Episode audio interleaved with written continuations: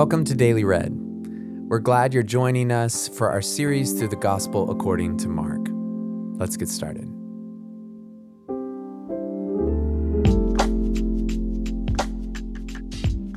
If we've learned anything so far about Jesus, we've learned that he's not bound by structures, rules, or social boundaries. He directly challenges the assumptions of who people expect him to be. Today's passage continues to expose how the upside down, inside out nature of Jesus, his words and his actions, defy the expectations of even his closest family.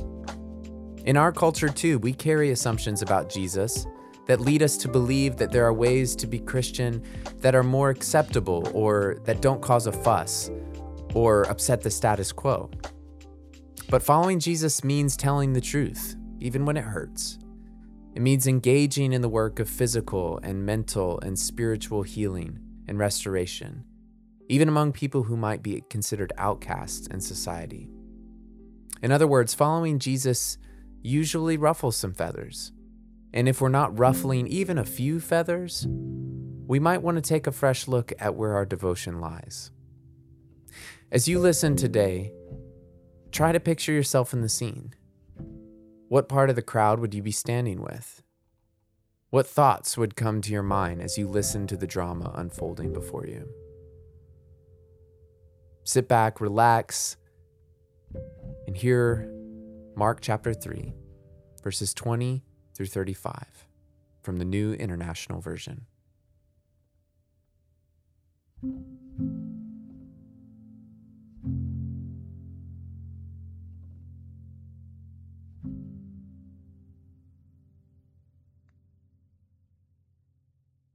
Then Jesus entered a house, and again a crowd gathered so that he and his disciples were not even able to eat. When his family heard about this, they went to take charge of him, for they said, He is out of his mind. And the teachers of the law who came down from Jerusalem said, He is possessed by Beelzebub. By the prince of demons, he is driving out demons. So Jesus called them over to him and began to speak to them in parables. How can Satan drive out Satan? If a kingdom is divided against itself, that kingdom cannot stand. If a house is divided against itself, that house cannot stand. And if Satan opposes himself and is divided, he cannot stand. His end has come. In fact, no one can enter a strong man's house without first tying him up. Then he can plunder the strong man's house. Truly, I tell you, people can be forgiven all their sins and every slander they utter. But whoever blasphemes against the Holy Spirit will never be forgiven. They are guilty of an eternal sin. He said this because they were saying he has an impure spirit. Then Jesus' mother and brothers arrived. Standing outside, they sent someone in to call him. A crowd was sitting around him, and they told him, Your mother and your brothers are outside looking for you. Who are my mother and my brothers? he asked. Then he looked at those seated in a circle around him and said, Here are my mother and my brothers. Whoever does God's will is my brother and sister and mother.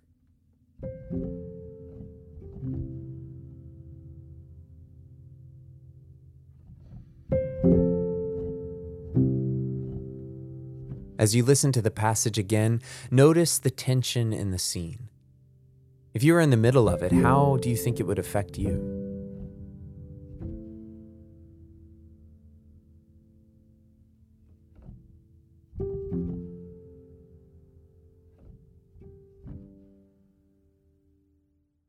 Then Jesus entered a house.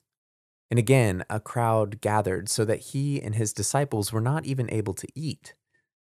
When his family heard about this, they went to take charge of him, for they said, He is out of his mind. And the teachers of the law who came down from Jerusalem said, He's possessed by Beelzebub. By the prince of demons, he's driving out demons. So Jesus called them over to him and began to speak to them in parables. How can Satan drive out Satan? If a kingdom is divided against itself, that kingdom cannot stand. If a house is divided against itself, that house cannot stand. And if Satan opposes himself and is divided, he cannot stand. His end has come. In fact, no one can enter a strong man's house without first tying him up. Then he can plunder the strong man's house.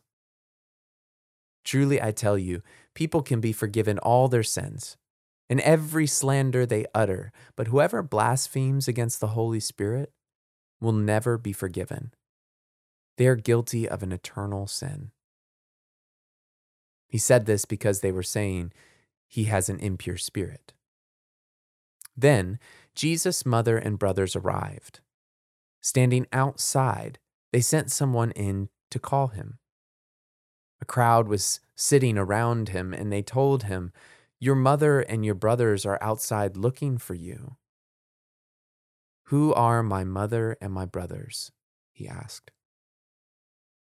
Then he looked at those seated in a circle around him and said, Here are my mother and my brothers.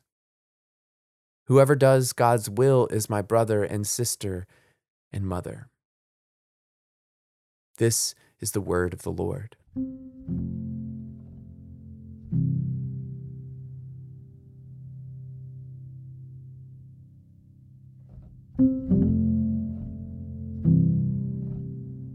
What moment in the story stood out to you the most?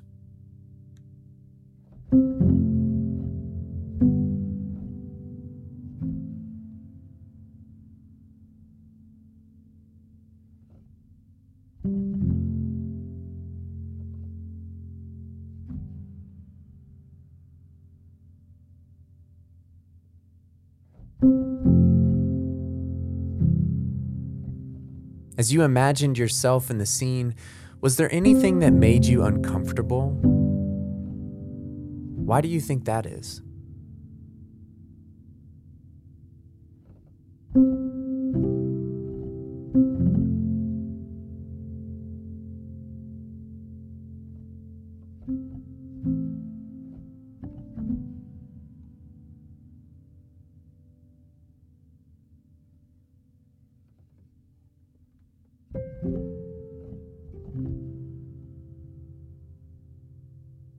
Loyalty to family was an essential part of the Jewish culture, and it flowed from loyalty to the covenant family of Israel. What societal group do you most closely identify with? Maybe it's your family, maybe it's your ethnic group or your political party or your social community. How do those loyalties fit with Jesus' new definition of kinship in this story.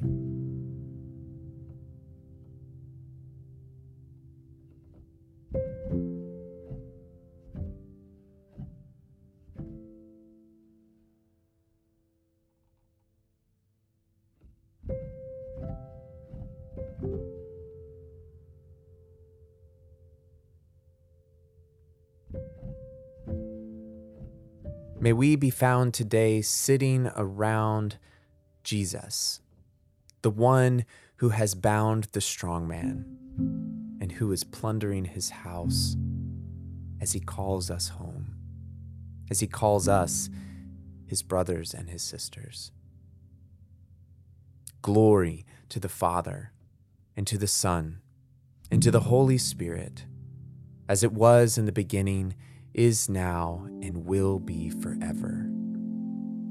Hallelujah and Amen.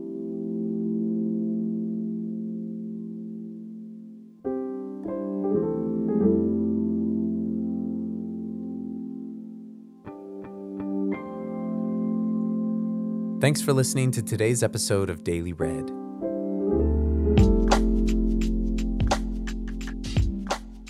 Next up on Daily Read, we enter into a passage that most of you have probably heard, if not studied in manuscript form in inductive Bible study. It is the parable of the soils, um, or the parable of the seed, or uh, the parable of the farmer, whichever way you name it. It is the parable that Jesus tells about sowing seed.